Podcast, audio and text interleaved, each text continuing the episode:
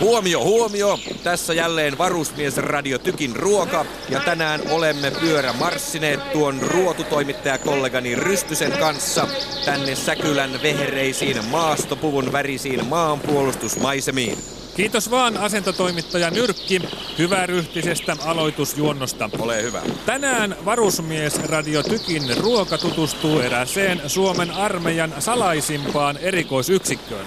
Täällä Säkylässä on jo vuodesta 1991, eli Uusi Suomi-lehden lopettamisesta saakka, toiminut huippuvarjeltu kriisiaikojen varalle tarkoitettu Säkylän simputuskomppania.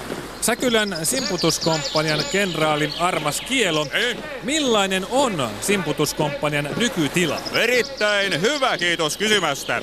Simputuskomppania on varusmiesten keskuudessa erittäin suosittu, koska me valehtelemme heille rekrytointitilaisuudessa, että täällä saa nukkua pitkään ja kuntoisuuslomaa saa, jos jaksaa nousta punkasta puolilta päivin. Ja nuorten miesten parhaimmistoko sitten uskoo tuota? Kyllä uskovat. Näkisittepä heidän ilmeensä, kun ensimmäisenä aamuna herätämme heidät 15 minuuttia ennen kuin he menevät nukkumaan. Erinomaista. Ää, millainen päiväohjelma täällä simputuskomppaniassa sitten on? Herätyksen jälkeen on kylmä suihku pää alaspäin roikkuen.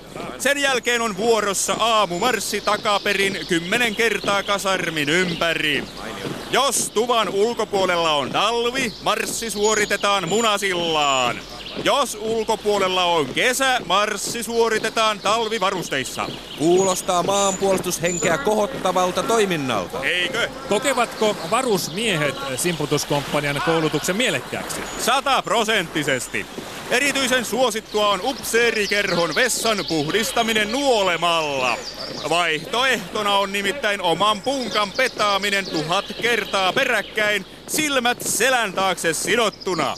Tulee ihan omat ikimuistoiset armeija-ajat mieleen. Eikö? Mikä sitten on Säkylän simputuskomppanian pääasiallinen tehtävä kriisitilanteessa? Kriisitilanteessa simputuskomppaniamme on valmis kolmessa minuutissa juoksemaan kasarmimme ympäri housut kintuissa peukalo suussa, kunnes kriisitilanne on ohi. Sotatilan koittaessa simputuskomppaniamme siirretään kuljetushelikoptereilla lähimpään etulinjaan tekemään tuhat etunoja punnerrusta, järjestelemään kiviä luutnantin parakin polulle ja poimimaan Everstille kukkia hameet päällä. Kyllä siinä vihulainen saa jalkarätteihinsä perääntymisliikkeen tuntua.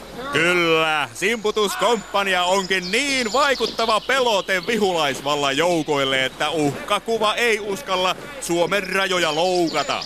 Näin siis varusmies radiotykin ruokavieraili Säkylän simputuskomppanian luonnon harmaissa maisemissa. Kiitos kenraali Armas Kielo mieltä rauhoittavista tiedon sirpaleista. Olkaa hyvä. Haastattelun lopuksi haluaisin komentaa teidät vuorotteluvetoiseen kottikärrykävelyyn lipputangon ympäri Mari kunniaa tehden, jalkarätti suussa. Mars, mars!